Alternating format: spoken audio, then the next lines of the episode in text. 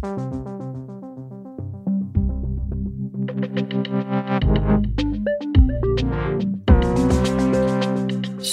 er det torsdag, og jeg hedder Maja, og ignorerer Københavns politi anmeldelser om dødstrusler og terror mod Danmark.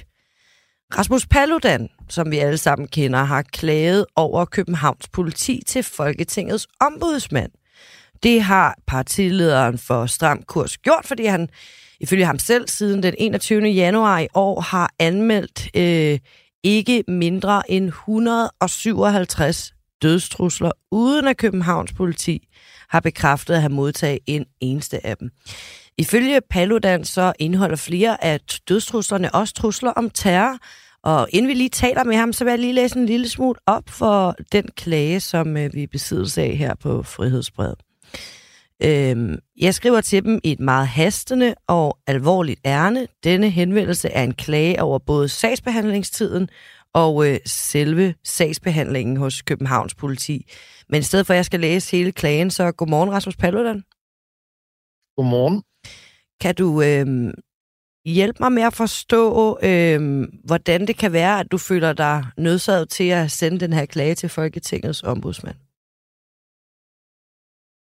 I bund og grund så er der kommet rigtig mange øh, trusler ind til øh, mig mm. siden den 21. januar. Ja. Og øh, dem har jeg jo anmeldt i stort omfang. Selv ikke alle, der er kommet ind, men øh, mange af dem. Og øh, der er det vigtigt, at Københavns politi de, øh, hurtigt og effektivt øh, sagsbehandler det. Og hvis det er fra udlandet, så skal det sendes via Interpol til øh, udenlandspoliti. Ja, du har ligesom... Men øh, det virker ikke som, de rigtig har foretaget sådan noget. Nej, øh, og, og det er så 157 klager, øh, det drejer eller dødstrusler, du har modtaget, og så øh, man går ud fra, at det er dem, du klager over, ikke? Ikke bliver behandlet. Ja, jeg sagde ikke over til dødstrusler. Nej, nej, nej, men at de ikke bliver behandlet, selvfølgelig.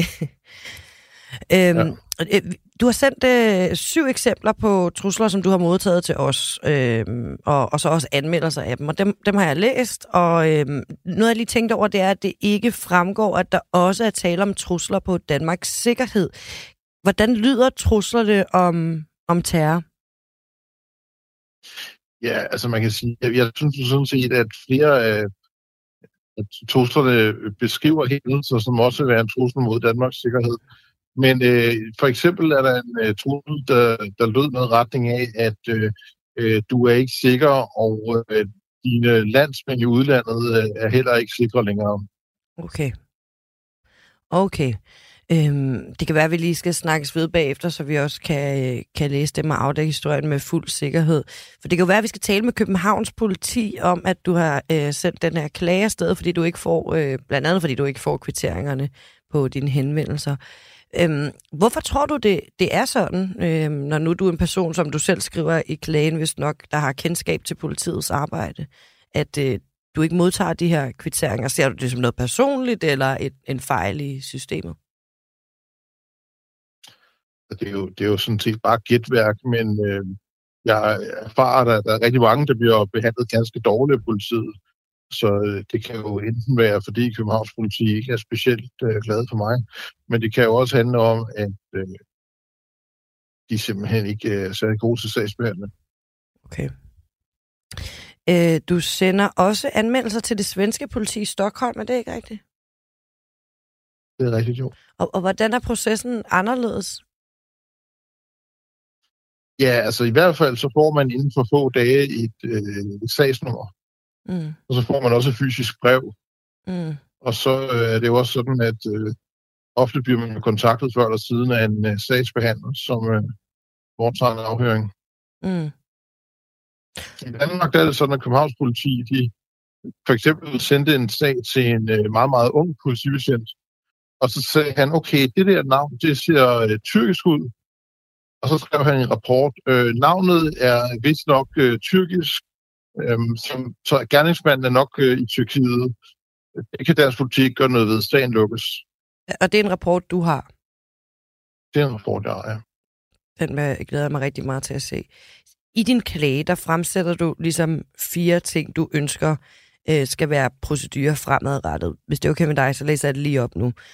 Øhm, du ja. ønsker, at Københavns politi kvitterer i e-boks samme dag eller senest dagen efter for hver enkelt anmeldelse.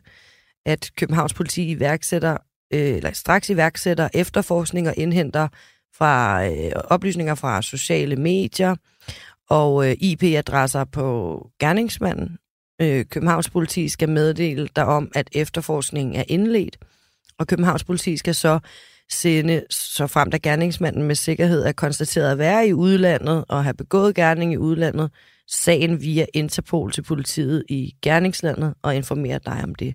Så sådan som jeg forstår det, så er det jo også et spørgsmål om, at, man, at du godt kunne tænke dig at vide, hvor lang processen øh, er, når du sender noget afsted. Og, og hvad for en følelse sidder du tilbage med, når det er, at du ikke får en kvittering eller er videre om efterforskningen er i gang?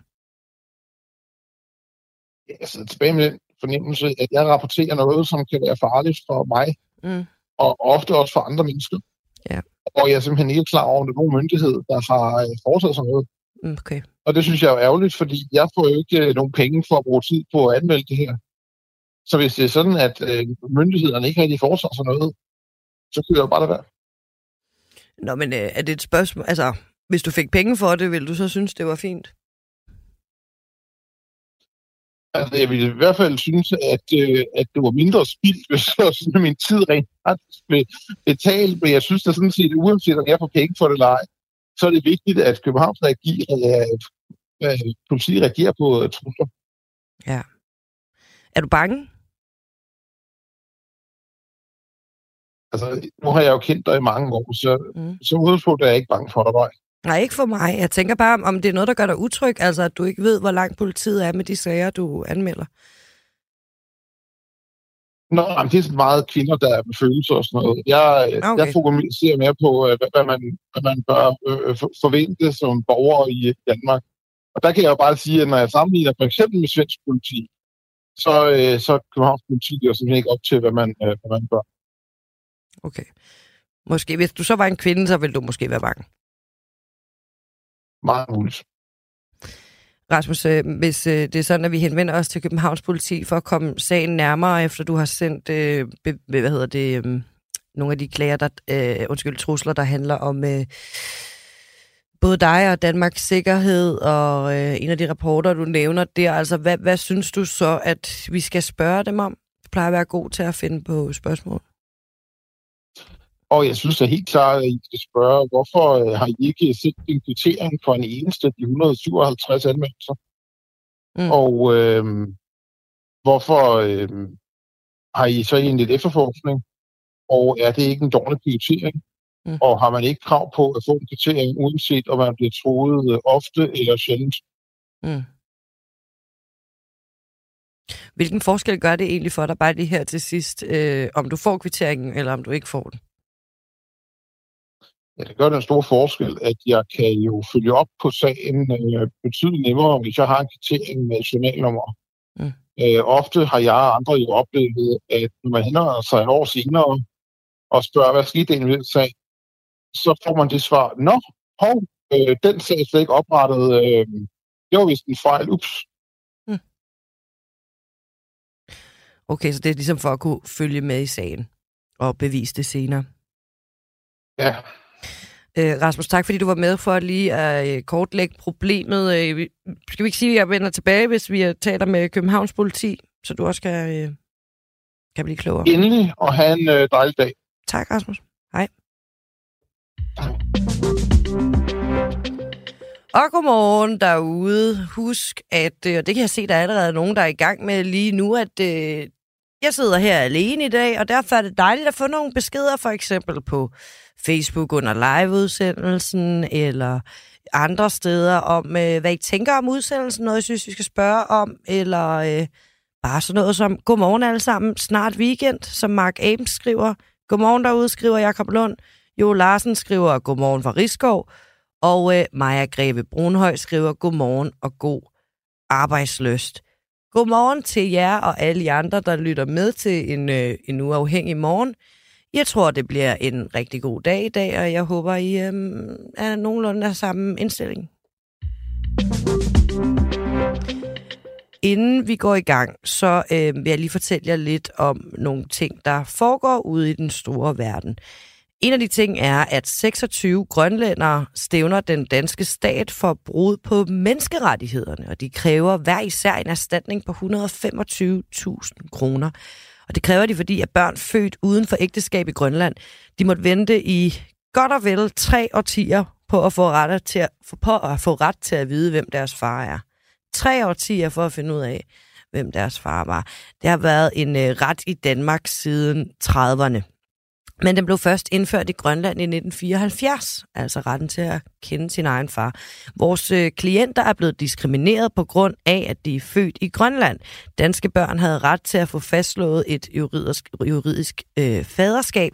Det havde grønlandske børn ikke. Det siger altså Albert Gunnarsen, advokatfuldmægtig hos advokatfirmaet Emer, og Pramming, Emer Pramming, undskyld, til Danmarks Radio. Øhm, så her senere i dag, så øh, skal vi selvfølgelig tale om... Øh, jeg ved ikke, man sige seneste nyt, men vi skal ligesom forholde os til, øhm, hvad hedder det, jordskælvet i Tyrkiet. Vi skal forholde os til de store spørgsmål, der er omkring øh, forholdet mellem Kina og USA. Øh, men øh, allerførst, så skal vi høre lidt om en af de historier, som du kan læse på Frihedsbredets app her til morgen. Det glæder jeg mig selv personligt rigtig meget til, så lad os komme i gang. Udnytter borgmesteren sit embede til at tjene millioner ved at handle med kommunen? Det er det spørgsmål, som vi stiller på Frihedsbredet i dag.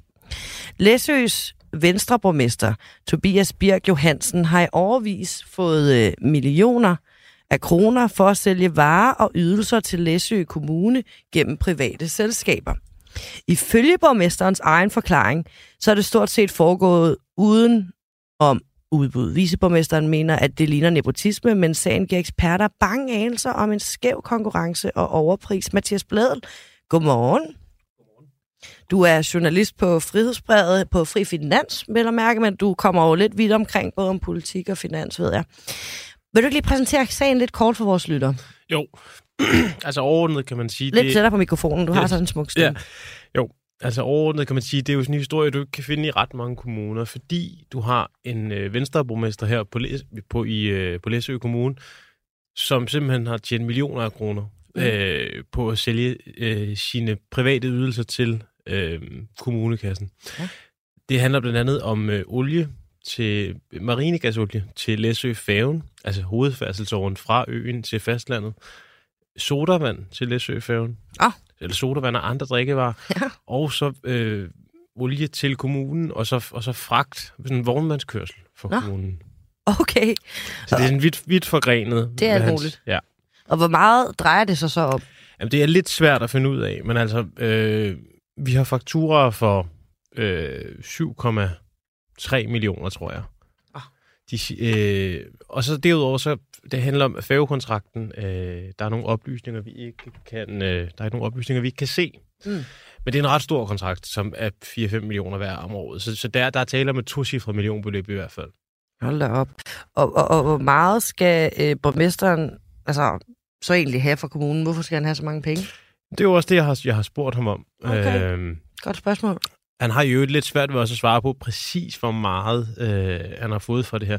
Mm. Men noget af det, han står på, er jo, at Læsø er jo en meget, meget lille kommune. Og han står ligesom på, at det er hans, hans ret øh, at drive virksomhed. Lad os lige prøve at høre. Det, det ved jeg ikke. Altså, det har jeg, jeg, kan jo ikke, jeg har jo lov til at drive øh, virksomhed. Øh, som almindelig menneske og eje nogle aktier i, i et selskab, det, det mener jeg, at jeg har min ret til. Altså, man, man er også en menneske som politiker, og det har jeg kun valgt for fire år gangen. Og at øh, det selskab, som, øh, som jeg er vognmand for, øh, vinder en kontrakt, som de også har lov til at byde på, øh, det, det skal jo ikke ligge mig til last. Det synes jeg, det synes jeg ikke. Hvad hæfter du der ved her? Jamen, noget af det, jeg hæfter mig ved i hele sagen, det er jo, at øh, da, da vi startede med at undersøge det, der, der, øh, der tænkte vi selvfølgelig, at øh, det var foregået efter bogen. Så mm. der havde været, de havde været i udbud. Mm. Og så interviewede jeg borgmesteren, som for det første kommunen kunne ikke finde nogen udbudsdokumenter. Øh, jeg spurgte mm. borgmesteren, og så siger han, at han havde, han havde stort set heller ikke vundet nogen udbud. Og det, og det forholdt vi så nogle eksperter og, og. Ah. præsenteret for, for uh, borgmesteren, ikke? Nå, og så sagde han sådan her. Øh, inden så vidt mig bekendt.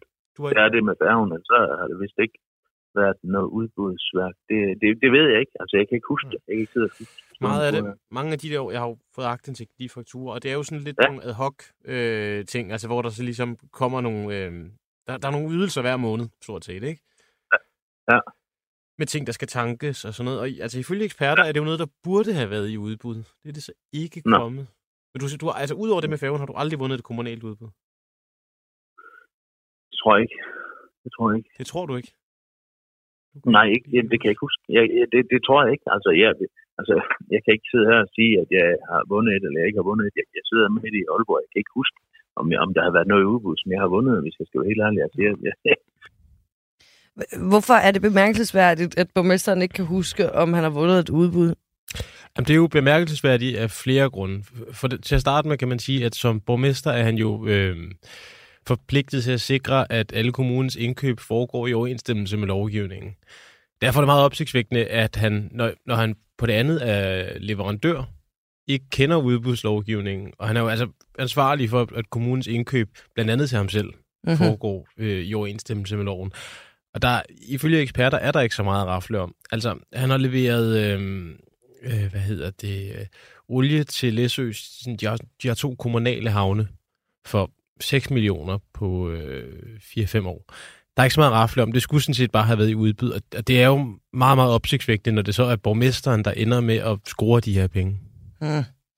Og, og hvad tænker han så selv om, at han ikke har vundet det udbud? Jamen, han tænker i hvert fald ikke, det er hans problem, men han tænker, man må spørge øh, forvaltningen om det. Ikke øh, om øh, olieudbud, eller? Jo. Ja, det, det er muligt, det er muligt, men den må I så den må I tage med på. Men kan du, altså, ja. kan, anerkender du, Tobias, at når, når du ligesom sidder med betroet magt, øh, og på den anden side er leverandør, at så, altså, det skaber jo grobund for nogle ting, hvis man så ikke har konkurrenceudsat det. Og du siger jo selv, at du aldrig har vundet øh, kommunalt udbud. Det, det, det, når du, når du, det er muligt øh, at have det synspunkt på det, men, men jeg ved bare, at jeg er et ordentligt menneske, og jeg har ikke øh, udnyttet min position på nogen som helst måde, på noget som helst tidspunkt. Har han ret i det, Mathias Blade?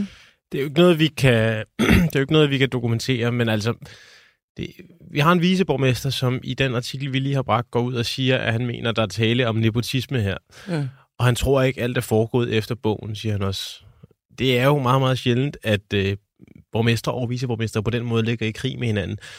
Det må de jo finde ud af. Øh, og så, altså, så kan man sige, øh, nogle af de her ting ligger øh, år, til, år tilbage i tiden. Kommunen siger, de har en lidt anden praksis nu, men, men det er jo sjovt, at, at vise, eller en borgmester på den måde altså, har fået millioner af kroner. Ja, hvilken konsekvens skulle det heller sige, hvis alle borgmestre øh, agerede på den her måde? Det er et godt spørgsmål, for jeg tror, han er den eneste øh, af landets 98 borgmestre, som på den, altså i så stor skala her har leveret ydelser til, til kommunen. Jeg forestiller mig, at du har nogle flere spørgsmål, du gerne vil have opklaret i forhold til den her sag. Kan det ikke passe meget godt? Jo. Det kan vel også ligne dig. Er der et eller andet, øh, du sidder og tænker på nu, det er dit næste skridt? Ja, altså jeg tror ikke, vi er helt færdige med at skrive om Læsø Kommune. Nej. Øh, man, man kunne følge med på frihedsbredet hele løbet her af de kommende dage uger. Øh, men altså noget, noget af det, vi jo gerne vil have svar på, er, hvordan Søren det her det kunne undgå at komme i udbud. Mm. Øh, Øh, der har også lige været et udbud på, på øh, marinegasolie, som borgmesteren har i dag solgt. Borgmesteren ikke, har... ikke, ikke, ja. Nå, øh, bare lige for at forklare. Ja. Altså, borgmesteren har i dag solgt sin olieforretning til dem, der hedder DCC Energi, som er dem, der forhandler Shells øh, produkter i Danmark. Han leverer stadig vognmandskørselen. Øh, øh, og han, øh, man kan sige, det her udbud foregår i toppen af forvaltningen, så, så det er meget let for ham at få et kendskab til det. Mm. Og det er så DCC, der har vundet det her udbud. Oh. Det vil sige, det er borgmesteren, der igen skal levere olie, eller skal transportere olien til Læsøfærgen. Men, men han siger, at øh, han har nærmest aldrig hørt noget om det her udbud. Ikke øh, om øh, olieudbud, eller på nogen som helst måde, nej. Øh, og hvis du bliver ved med at antyde, at der skulle være noget i det, så, så, så bliver jeg irriteret, fordi at jeg har min sti ren øh, på, på den her område, øh, og jeg har ikke øh, blandet mig i det her olieudbud med, med Læsfærd. Jeg kan aldrig drømme om. Øh, vi sidder der for at sikre borgernes penge bedst muligt, og ikke mine egne. Øh, jeg sidder ikke i mine egne interesser øh, som borgmester. Øh, og, øh, og i forhold til, om, om man skal øh, køre olie til færgen eller ej, så, så, så kan man sige, at ingen, ingen forretning er ubetydelig for mig som sådan, og det kan man ikke være bekendt at sige, men, men altså, der er ikke foregående lusk, og jeg har ikke prikket til nogen steder for, for, for at få det lige nøjagtigt den specifikke, specifikke virksomhed til at danne omsætning på det, på det punkt der. Det har jeg ikke. Øh, og det er jo klart, jeg, jeg er jo sådan rimelig, altså jeg anser mig selv for at være sådan rimelig intelligent, øh, når det kommer dertil, og ikke så dum, øh, som nogen tror. Og jeg har jo selvfølgelig sagt fra starten, at når det har noget med nogle virksomheder, jeg har nogle øh, intentioner i, eller nogle interesse i, så vil jeg ikke blandes ind i det rent politisk overhovedet. Øh, så vil jeg holdes øh, udenfor, således at jeg ikke er inhabil i, i nogle, øh, nogle vigtige beslutninger fremadrettet. Hvis du bliver ved med at spørge, så bliver han irriteret, Mathias Bløder, men jeg er ret sikker på, at øh, det ligger til dig at spørge videre alligevel. Så ja. må det ikke, du kommer tilbage. Om ikke andet, så skal man følge med hos øh, Frihedsbrevet, hvis man interesserer sig for det her. Og øh, vil du gerne komme tilbage igen? Ja. Ja, okay. Så ses vi snart, ikke? Tak fordi du kom. God dag. Tak. Mark Ames skriver, manden er uskyldig indtil andet er bevis. Dog vil jeg sige, at sagen stinker langt væk. Øhm, nepotismeanklager skal altid undersøges, siger Jo øh, Larsen. Forhandlingerne om forsvarsforlidet er udskudt til foråret, det siger Troels Lund Poulsen. Det gør han efter, han har overtaget posten som forsvarsminister for den sygemeldte Jakob Ellemann. Øh, han vil have lidt tid til at danse et overblik, men kravet over, om, at man skal være klar på at sløjfe store bededag, kære venner, det står stadig ved kraft, selvom det nu er Troels, der er forsvarsminister. Det er jeg ked af, hvis det er noget, øh, I blev øh, øh, I havde regnet med, at ville ændre sig, men øh, hvis det er sådan, at I kunne tænke jer at have en ting, der er vedvarende, for eksempel en uafhængig morgen, øh, så øh, husk at sige til jeres venner, at de skal blive medlem. Altså, de kan både øh, lytte til morgenradioen live som podcast, og så kan de læse frihedsbredets artikler, sådan nogle som Mathias Blæde sidder og, sidder og skriver, og det må der altså mange af. Og nu skal jeg nok stoppe med at reklamere, men det vil bare være så rart.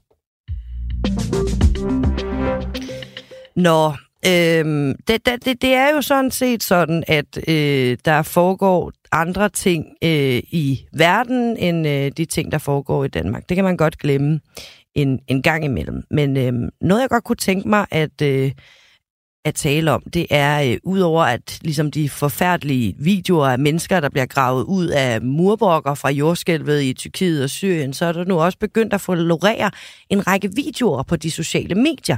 Det er videoer af landets præsident Erdogan, der i 2019 er på besøg i flere byer i det sydvestlige del af Tyrkiet. Her praler han simpelthen med, kan man sige, øh, at reglerne for jordskælvssikring er blevet tilsidesat for de lokales bedste. Er du man beskriver i pralende vendinger, øh, tror jeg godt, man kan tillade sig at sige, at man har givet massevis af indbyggere zonefred, og det betyder, at de har kunne bygge uden at jordskælvssikre. Og altså, det er jo noget, der i sig selv er bemærkelsesværdigt på baggrund af Tyrkiets historie med jordskælv og så videre. Vores journalist her på Frihedsbredet, og en uafhængig morgen, Magnus Mio.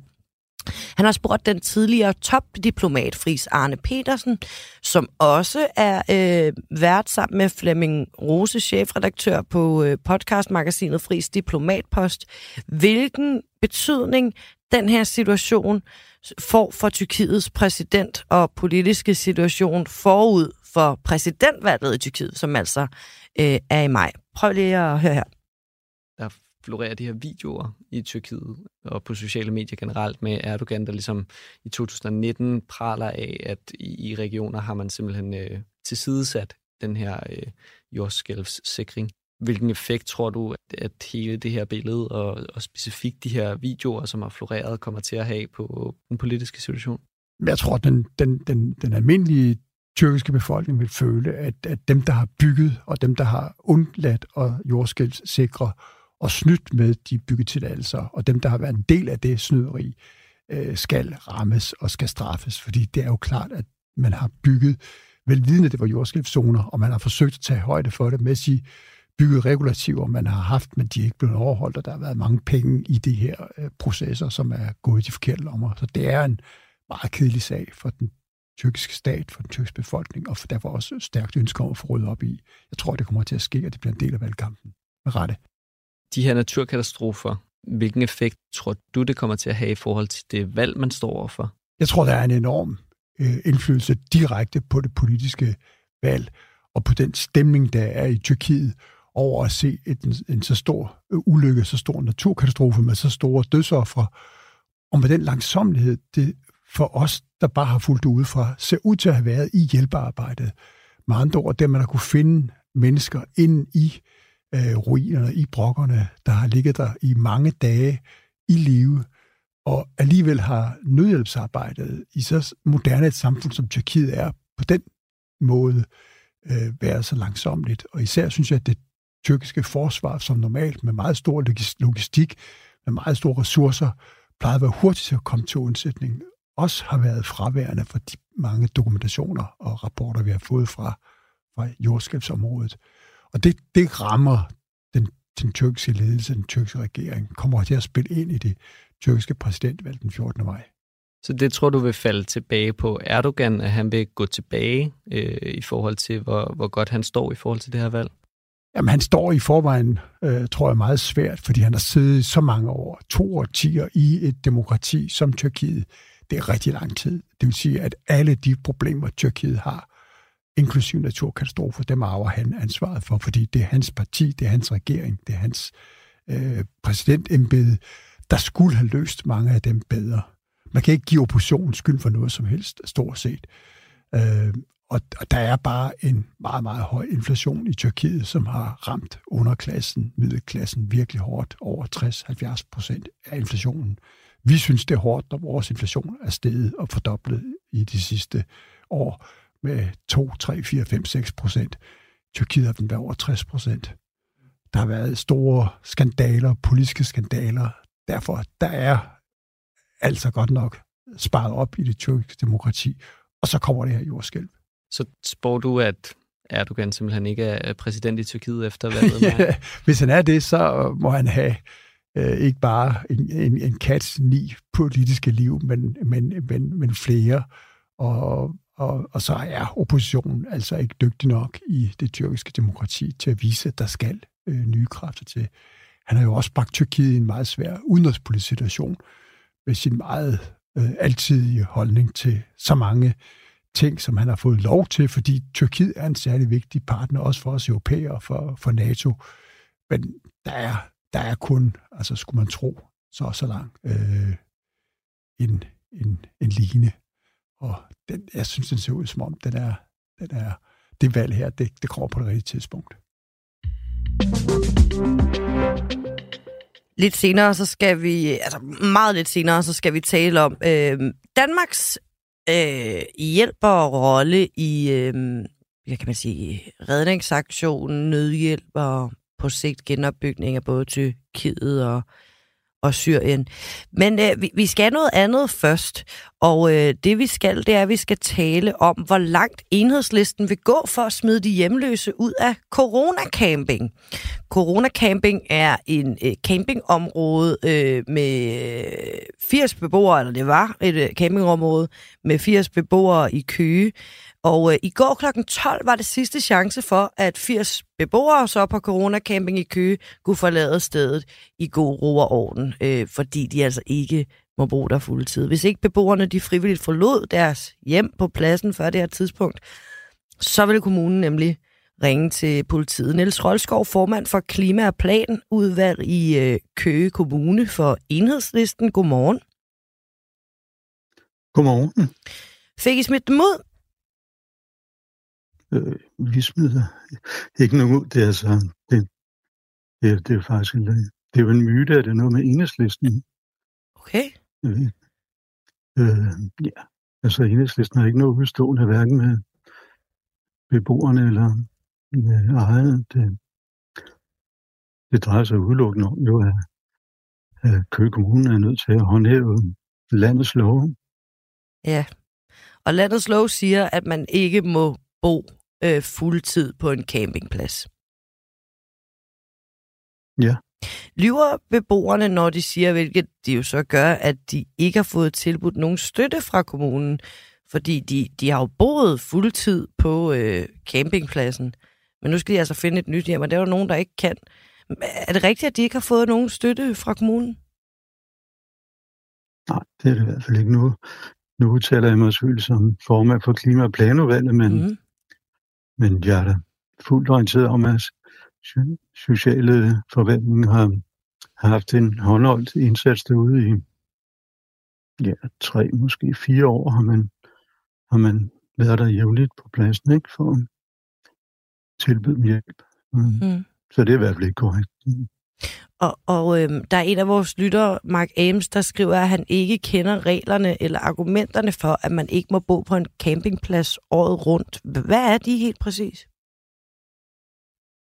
Jamen altså, det er jo, det er jo, hvad hedder, det er jo en virksomhed, så det er jo virksomhedsejerens opgave at, at fortælle sine kunder, hvad der er reglerne. Det er jo ikke, det er jo ikke, det er jo ikke den enkelte beboer. Det, men, øh, men reglerne er jo faktisk ret enkle, ikke? Altså, øh, campingpladsen har ret til 100 enheder om sommeren, og, og hvor de 50 af dem, så vidt jeg husker, skal være til korttidscamping, og så det er ret til 20 pladser om vinteren, ikke? Mm. Hvor man må være en, jeg tror, man må være 15-20 dage, ikke? Altså nogle weekender. Ja. I, altså, kommunen og, og vel også i, øh, altså du, du må også have vidst, ligesom øh, kommunen har, at beboerne nægter at, at, at flytte. Altså burde man have taget andre midler i brug, og hvordan er det gået i går? Ja, altså jeg synes, det var en, det var en uh, brutal og uværdig måde, som man tog imod uh, vores medarbejdere på. Ikke? Altså de, ja. De er jo varslet, at de vil komme på, på tilsyn, og det, ja, så, hvad skete der? Og, vi ville dem rundt i sådan en demonstration, det synes jeg faktisk var ret uværdigt. Det. Jo, kan du fortælle lidt til lytteren om, hvad der skete?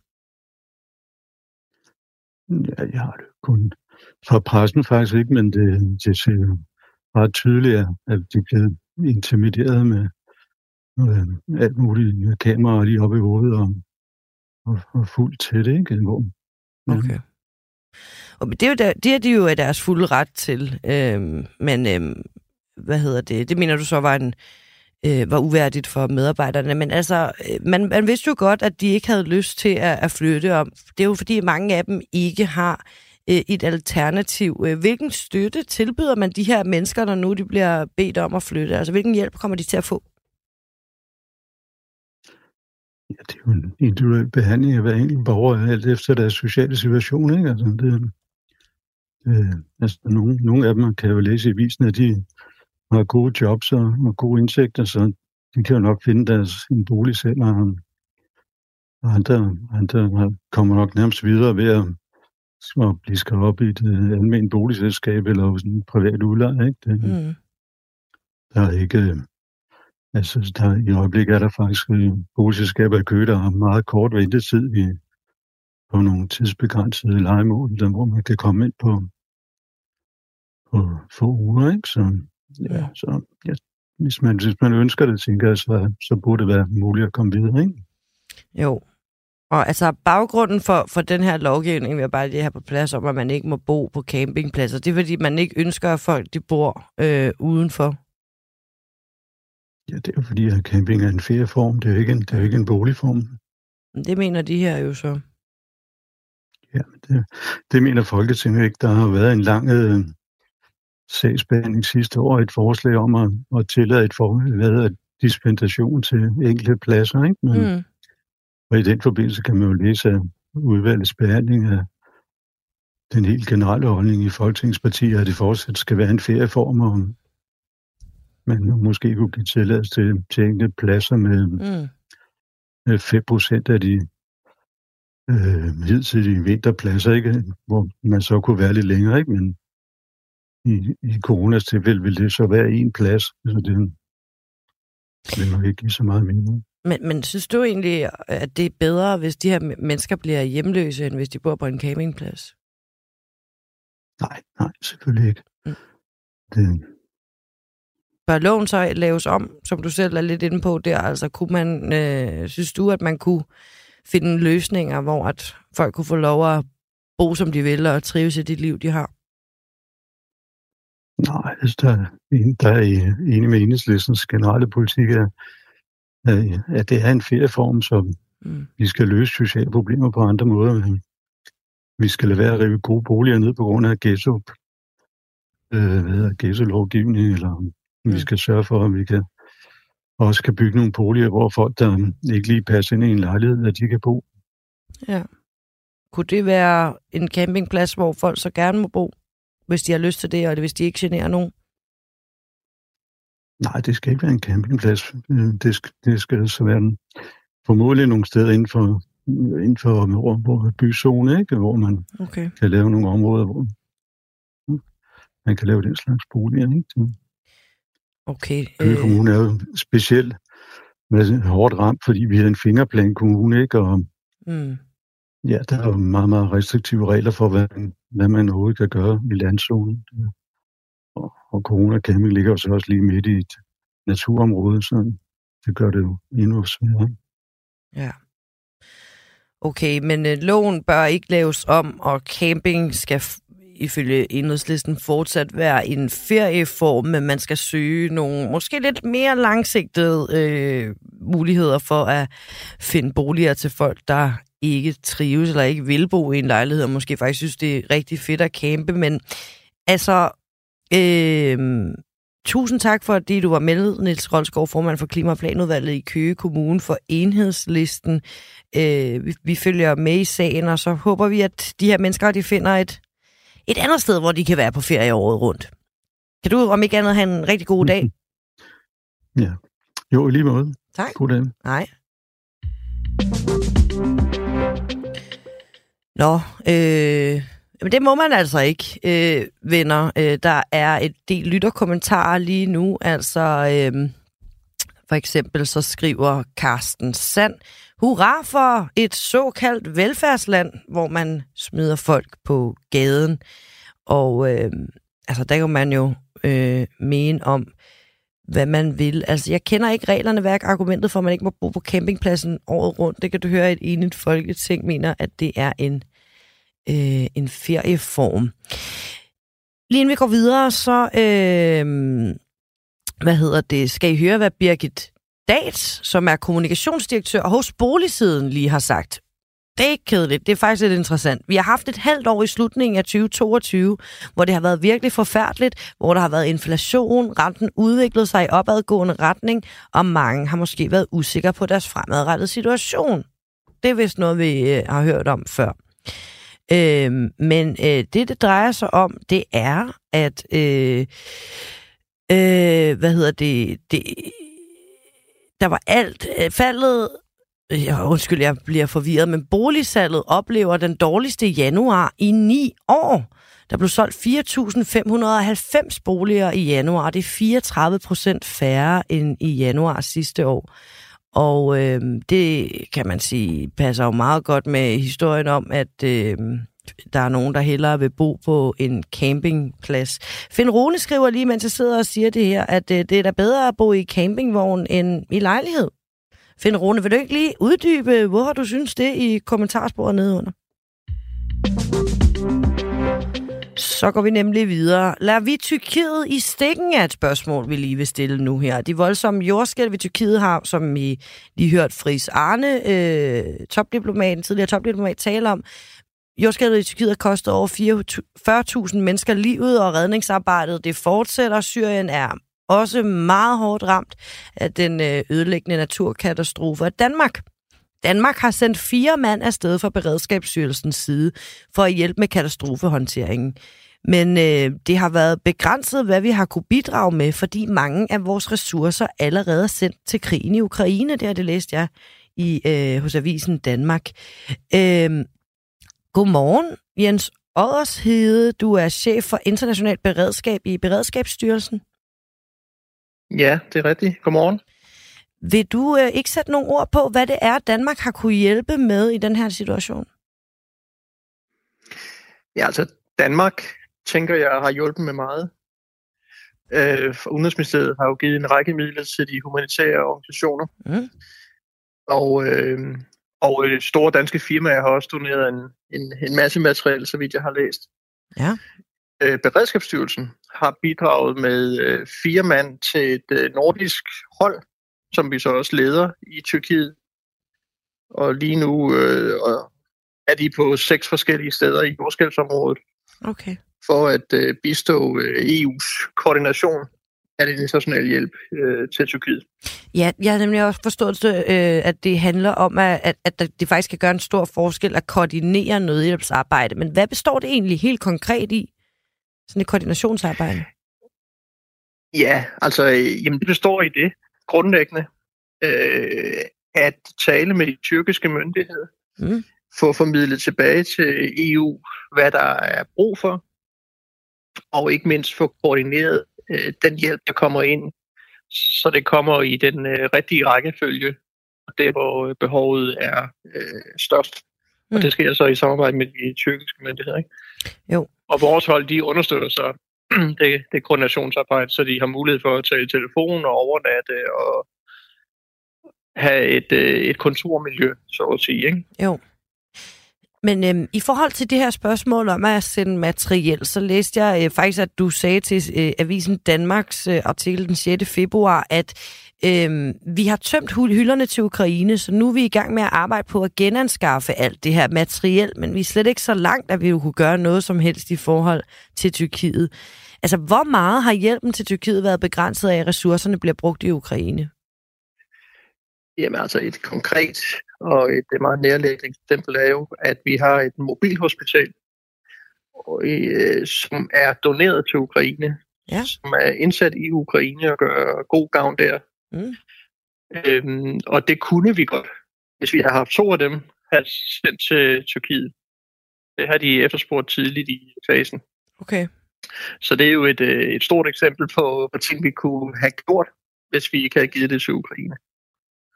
Men jeg vil gerne understrege, hvor det gør stor gavn lige nu. Ja, ja. Men man mangler sådan et, et hospital i de jordskælvsramte områder. Er, er det ikke rigtigt? Altså siden de ja, det har man gjort i hvert fald. Jeg tror, de, øh, behovet er ved at være dækket for, mm. for hospitaler, øh, mobilhospitaler. Men i krigens første, eller hvad hedder det, undskyld, i øh, naturkatastrofens første fase, der manglede man oplagt øh, mobilhospitaler. Det det var der også nogle lande, der, der kunne levere til Tyrkiet. Ja, altså, øhm, og, og, og jeg tænker, at det handler om, at redningsarbejdet stadig er i gang, og det er derfor, at sådan et hospital kan, kan spille en stor rolle. Men øhm, noget andet, jeg gerne vil spørge om, det er i forhold til det her redningsarbejde med at øh, få folk ud af murbrokkerne og, og så videre. Beredskabsstyrelsen, I har ikke, så vidt jeg forstår, ikke længere de her specielle redningshold til at søge efter mennesker i murbrokkerne. Har det noget at gøre med øh, den opmærksomhed, man har øh, lagt på øh, de udsatte i Ukraine, eller er det bare sådan øh, en udvikling i beredskabet? Ja, nej, det har mere noget at gøre med vores mobilhospital, faktisk. Okay.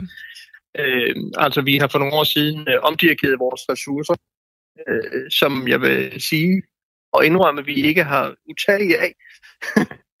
ja. Dem har vi omdirigeret til vores mobilhospital mm. for at opbygge det, fordi vi øh, vurderede, at der sådan set var større behov for et mobilhospital end øh, internationale redningsspecialister, som faktisk rigtig, rigtig mange lande har, mm. og har flere af mm. øh, i Europa og globalt. Ja. Øh, så vi er ikke på listen over bidragydende lande til Tyrkiet i forhold til redningsspecialister. Det er der så mange andre lande, der er. Okay. Til gengæld har vi et mobilhospital, som gør nytte i Ukraine. Alright, og hvis du nu havde øh, alle ressourcer øh, tilgængelige, øh, vil du så sende flere mand afsted og øh, mere materiel afsted? Mm, altså, øh, er man nogensinde i en situation, hvor man har alle de ressourcer, man gerne vil have? øh, måske, ja, ja, det jeg, har, er jo jeg har forståelse for, at uh, samfundet har brug for, for, for andre ting også, end, uh, en beredskabsstyrelsens folkemateriel. Men det er da rigtigt, at hvis vi var en større enhed, hvis vi havde flere muskler, så kunne vi have bidraget med, med flere mænd, og ikke mindst mere materiel. Vil I så gøre det? Til Tyrkiet. Hvis I kunne? Ja, altså det er da oplagt, at hvis vi havde haft to mobilhospitaler, så kunne vi have sendt det, det andet til Tyrkiet. Ja. Grund til, at jeg, at jeg også spørger, det er fordi, øhm, altså, og, og, og nu hører jeg selvfølgelig, hvad du siger, men det, når man hører øh, hvor, om de altså, fatale konsekvenser, det har for mennesker, og dødstallene, ja. og ser billederne og sådan noget, og man så hører, at Danmark har sendt fire mænd afsted, og øh, ja. det håber vi kan hjælpe. Så, altså, jeg kan forstå, at det lyder sådan lidt, Nå, okay, øh, det, det, det, det, lyder, lyder ikke af meget. Øh, det lyder ikke af alverden, det når du fremstiller det på den måde. Men jeg kan garantere dig for, at mine folk stadigvæk egner, arbejder i døgndrift for at finde ud af, om vi kan, med de begrænsede midler, vi så har tilbage, ja. øh, komme til assistance for tyrkerne. Øh, og så vil jeg sige, du starter med at sige, hvad Danmark har gjort. Og jeg, jeg, jeg tænker umiddelbart, sådan, øh, når jeg sidder her i min sofa, at, at Danmark har leveret fint øh, til Tyrkiet og øh, i øvrigt okay. Syrien. Ikke?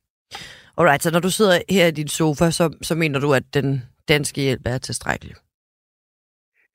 Det kan jeg ikke sige. Det tror jeg ikke, jeg sagde. Mm. Jeg synes, jeg sagde, at vi, vi har leveret fint.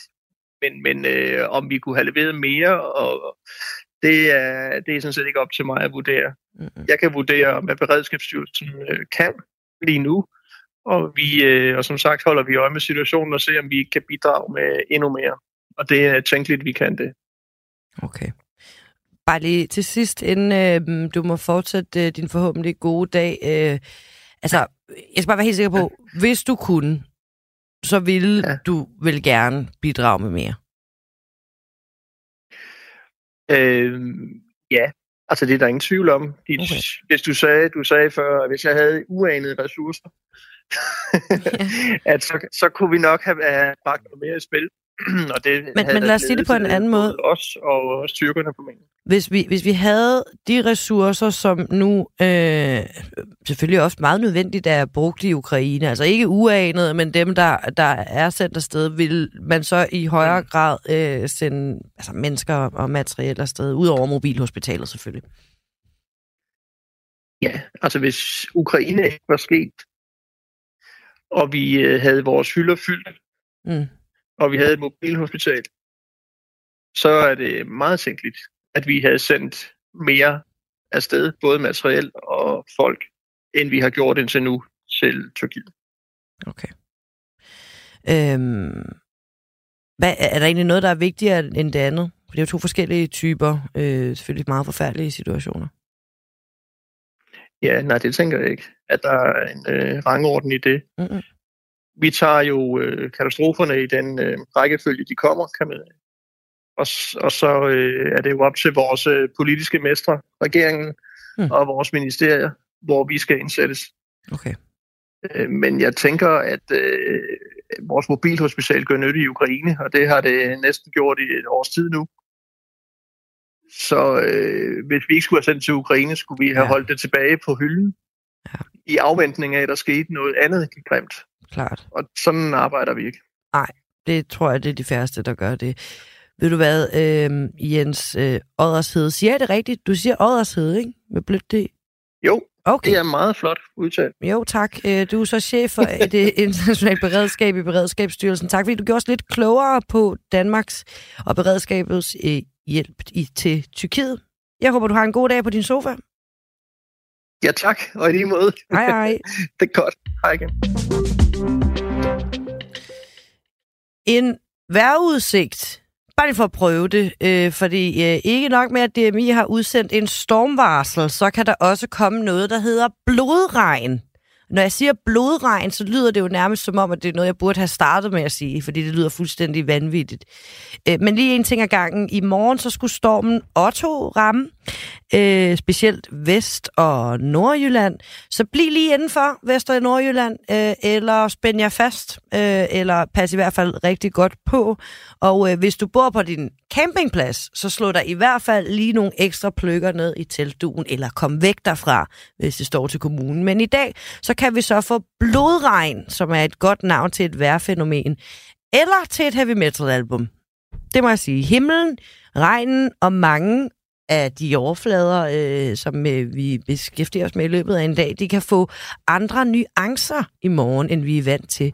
Vinden den bærer nemlig sandstøv fra det nordlige Afrika op mod nord, og det er samme vind, der kommer forbi Danmark, og det kan altså give rødt støv i luften, som man kalder blodregn. Meget, meget, meget, meget, meget uhyggeligt, men meget, meget nemt at forklare.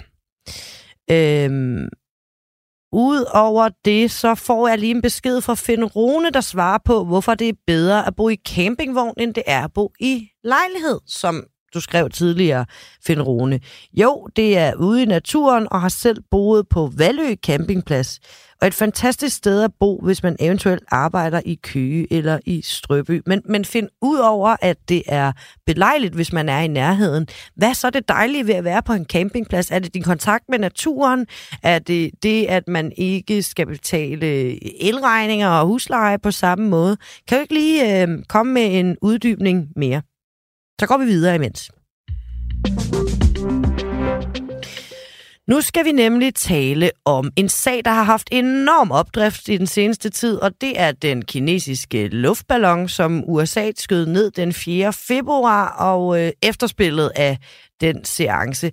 Spændingerne mellem USA og Kina, de har svævet rundt i luften siden, og øh, den store hvide ballon, den blev set svæve hvor den side store hvide ballon det blev set svæve over et øh, hemmeligt område i Montana, i det, øh, og den amerikanske udenrigsminister, han aflyste et længe ventet besøg i Kina. Det blev snakket vildt meget om i medierne, det her.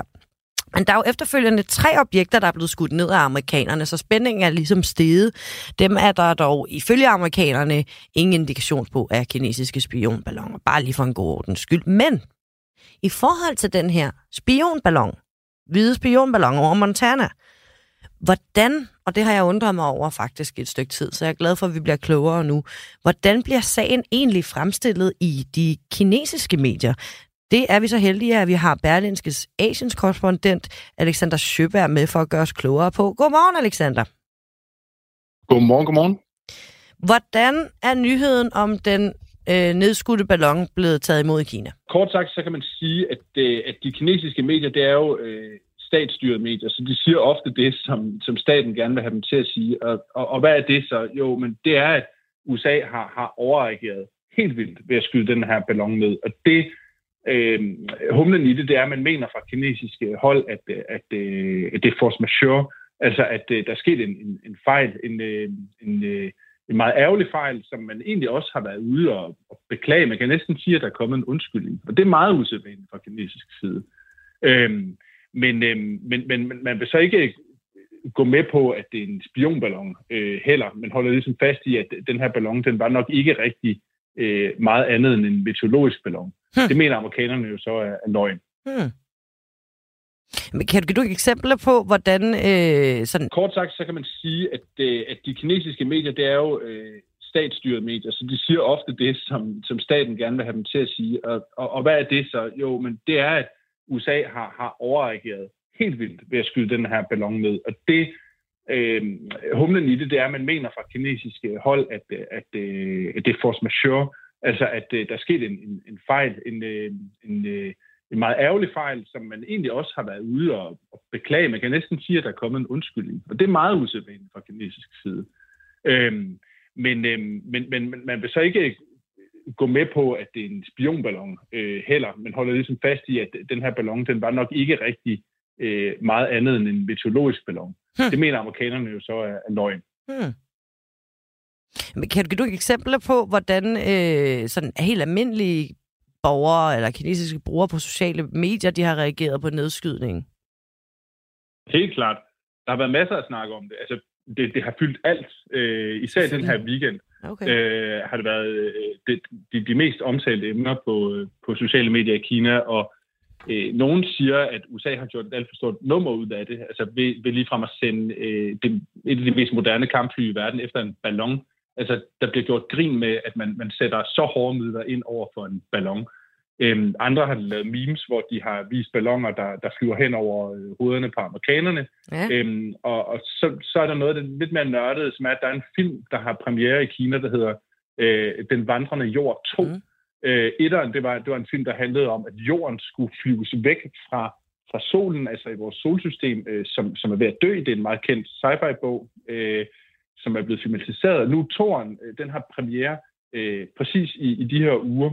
Øh, og, øh, og derfor så øh, laver folk memes, hvor de siger, jamen, jamen ballonen, det er jo den vandrende jord 3, haha. Altså, som sådan et forsøg på at vise, hvor, hvor, hvor latterlige øh, amerikanerne er, fordi helt ærligt, øh, det er jo bare en ballon. Øhm, og så, øh, så, så altså, det bliver brugt øh, til at øh, til at, til at gøre nej af USA. Det er, det er hele pointen. Ja, okay, fordi de simpelthen tager det for alvorligt. At ja, der det tager det for alvorligt. Og, ja, og, og, og det handler jo også om, at set fra kinesisk perspektiv, så, så, så se lige på, på USA, altså det her super avancerede land, som, som vi ved, og det er, jo ikke, det er jo ikke kinesisk propaganda, vi ved jo, at USA er hammerne dygtige til at overvåge hele verden. Øh, hvis de vil, det bliver afsløret igen og igen. Så, så hvorfor skulle de lige pludselig være bange for et par ballonger? Ja. Det er sådan, det bliver fremstillet. Øhm, og nu især, når, når det viser sig, at de her ting, som USA har skudt ned over Nordamerika, altså efterfølgende, de slet ikke var kinesiske, så, så bliver det virkelig brugt. Øhm, USA bliver kaldt for hysterisk i øh, folkets dagblad, og, og deres handlinger bliver kaldt for uansvarlige og umodne. Ja. Men, men, men altså, tager man det slet ikke alvorligt i Kina? Altså, det lyder som om, man bare synes, det hele er fuldstændig latterligt, øh, men, men behandler man det slet ikke med samme alvor som USA, og så Vesten i hvert fald øh, nogle steder gør? Jo, altså ballongernes eksistens behandler man sådan lidt som noget lidt latterligt. Det er, det er jo nok også ballon, fordi, ja. at, at de, Ja, men det er jo nok også fordi, at de ballonger de har et andet formål. Det er i hvert fald min mistanke, at, at det er nok ikke så godt at begynde at snakke for meget om det mm. fra den kinesiske stat, hvis de vil have, have deres, hvis de skal nå længere med, med, med deres argumentationsrække. Ikke også? Men, okay. men, men, øh, men selve øh, den amerikanske reaktion bliver taget dybt alvorligt. No. Altså, øh, der er nu tale om, at man vil, øh, vil svare igen. Øh, USA har ramt øh, kinesiske ballonproducenter med sanktioner. Øh, det, det, det der nu taler om, at, at noget tilsvarende vil, vil kunne finde sted fra kinesisk hold. Øh, Kina har, øh, har ikke taget telefonen, når USA har ringet øh, angående den her sag. Øh, man har simpelthen sagt, at vi gider ikke snakke mere længere. Mm. Øh, nu er der så måske et møde på fredag. Det er alles håb, at der kommer et møde på fredag, øh, hvor at øh, Kinas topdiplomat øh, Wang Yi er øh, til Münchens, øh, eller Sikkerhedskonferencen i München, hvor at amerikanerne også er. Måske kommer der et møde. Øhm, det kan måske få tingene til at falde lidt ned, men, øh, men lige nu her, der, øh, der, der er de bare rasende på hinanden. Sagde du, at ballonproducenter var blevet sanktioneret? ja, det sagde jeg. Øhm, altså, der eksisterer i Kina en, øh, en, en, en ret stor øh, ballonindustri. Øhm, de er helt vildt dygtige til at producere de her øh, overvågnings- og i øvrigt vejrballoner. Øhm, de har fundet særlige måder at bruge gummi på, som gør, at de kan flyve meget, meget højt og være oppe i meget lang tid. Mm. Øhm, og der, der har, øh, for, for, for dem, der virkelig vil gå ned i det her, så er The New York Times lavet en fuldstændig fantastisk historie omkring øh, udviklingen af de her programmer, og hvordan især en videnskabsmand øh, øh, har, har været central i det hele. Okay, men det er da for vildt. Jeg, jeg, jeg, på en eller anden måde, så øh, overrasker det mig ikke lige så meget, som det gjorde, da jeg hørte det første gang, at der er en stor ballonproduktion i Kina. Øhm, hva, altså, hvad, hva, det er til det her møde på fredag. Hvad, hvad tror du, altså som en, der, der følger bedre med, end i hvert fald mig, at øh, der kommer til at ske der? Jeg tror, at hvis øh, de holder et møde, og, og de, det kan godt være, at de holder et møde, så er vi ikke få det at vide. Det, det skal man også lige huske. Ja. Det kan godt være, at de mødes trods alt, ikke? Oh, ja. øhm, jeg tror, at de vil forsøge at prøve at, øh, at finde ud af, jamen, hvor meget uvenner er vi egentlig øh, på den lidt længere bane, og, øh, og det, det bliver de nødt til. Mm. Altså, Kinas økonomi har brug for en, øh, en, at blive reintegreret øh, ordentligt i verden igen efter coronavirusen, og, og altså, de to lande er kæmpe handelspartnere. Selvom de også er store, store uvenner, så er de også, øh, så er de også handelspartnere. Ja. Øh, det ved de godt begge to. Øh, de bliver nødt til at finde ud af et eller andet. Øh, ellers så, så kommer øh, begge landes økonomier til at mærke det. Og samtidig med det, så har du også krigen i Ukraine. Altså jeg tror ikke, USA er interesseret i at have øh, flere konflikter på hånden. Men når det så er sagt, den altså amerikansk politik har, har jo taget øh, rivaliseringen øh, med Kina til sig som sådan et emne. Man skal være tough on China. Øhm, og og det, det kommer ikke til at gå væk forløbig. Der, der, man må sige, der er lidt spændinger imellem. Sådan, øh, jeg, jeg ved, jeg tror måske, det er et overdrev at kalde det en form for, form for koldkrigsenergi øh, mellem de to lande. Men, men noget, jeg lige tænker på, er, øh, når det er, at der også bliver lavet enormt mange jokes øh, på, på sociale medier, og måske gennem medierne bliver formidlet, at, at altså, det er bare en metro, metrologballon og, og slap lige af, og de tager det for alvorligt og sådan noget. Øh, I hvor høj grad er, er den kinesiske tilgang, hvis man kan sige det som en sådan befolkningsmæssig øh, overbevisning, styret af regeringen i landet? Samtalerne er jo styret af regeringen i landet, forstået ja. på den måde, de er censureret kraftigt. Altså, du må ikke sige noget på sociale medier, som regeringen ikke vil have. Men når det så er sagt, så har det vist sig igen og igen, at de kan ikke altid styre det. Altså nogle gange er den folkelige reaktion så overvældende, at den løber dem af hende. Ja. Det, det så vi under de her protester, der var tilbage i slutningen af november. Og så vil der være perioder, hvor vi fornemmer den rigtige folkestemning.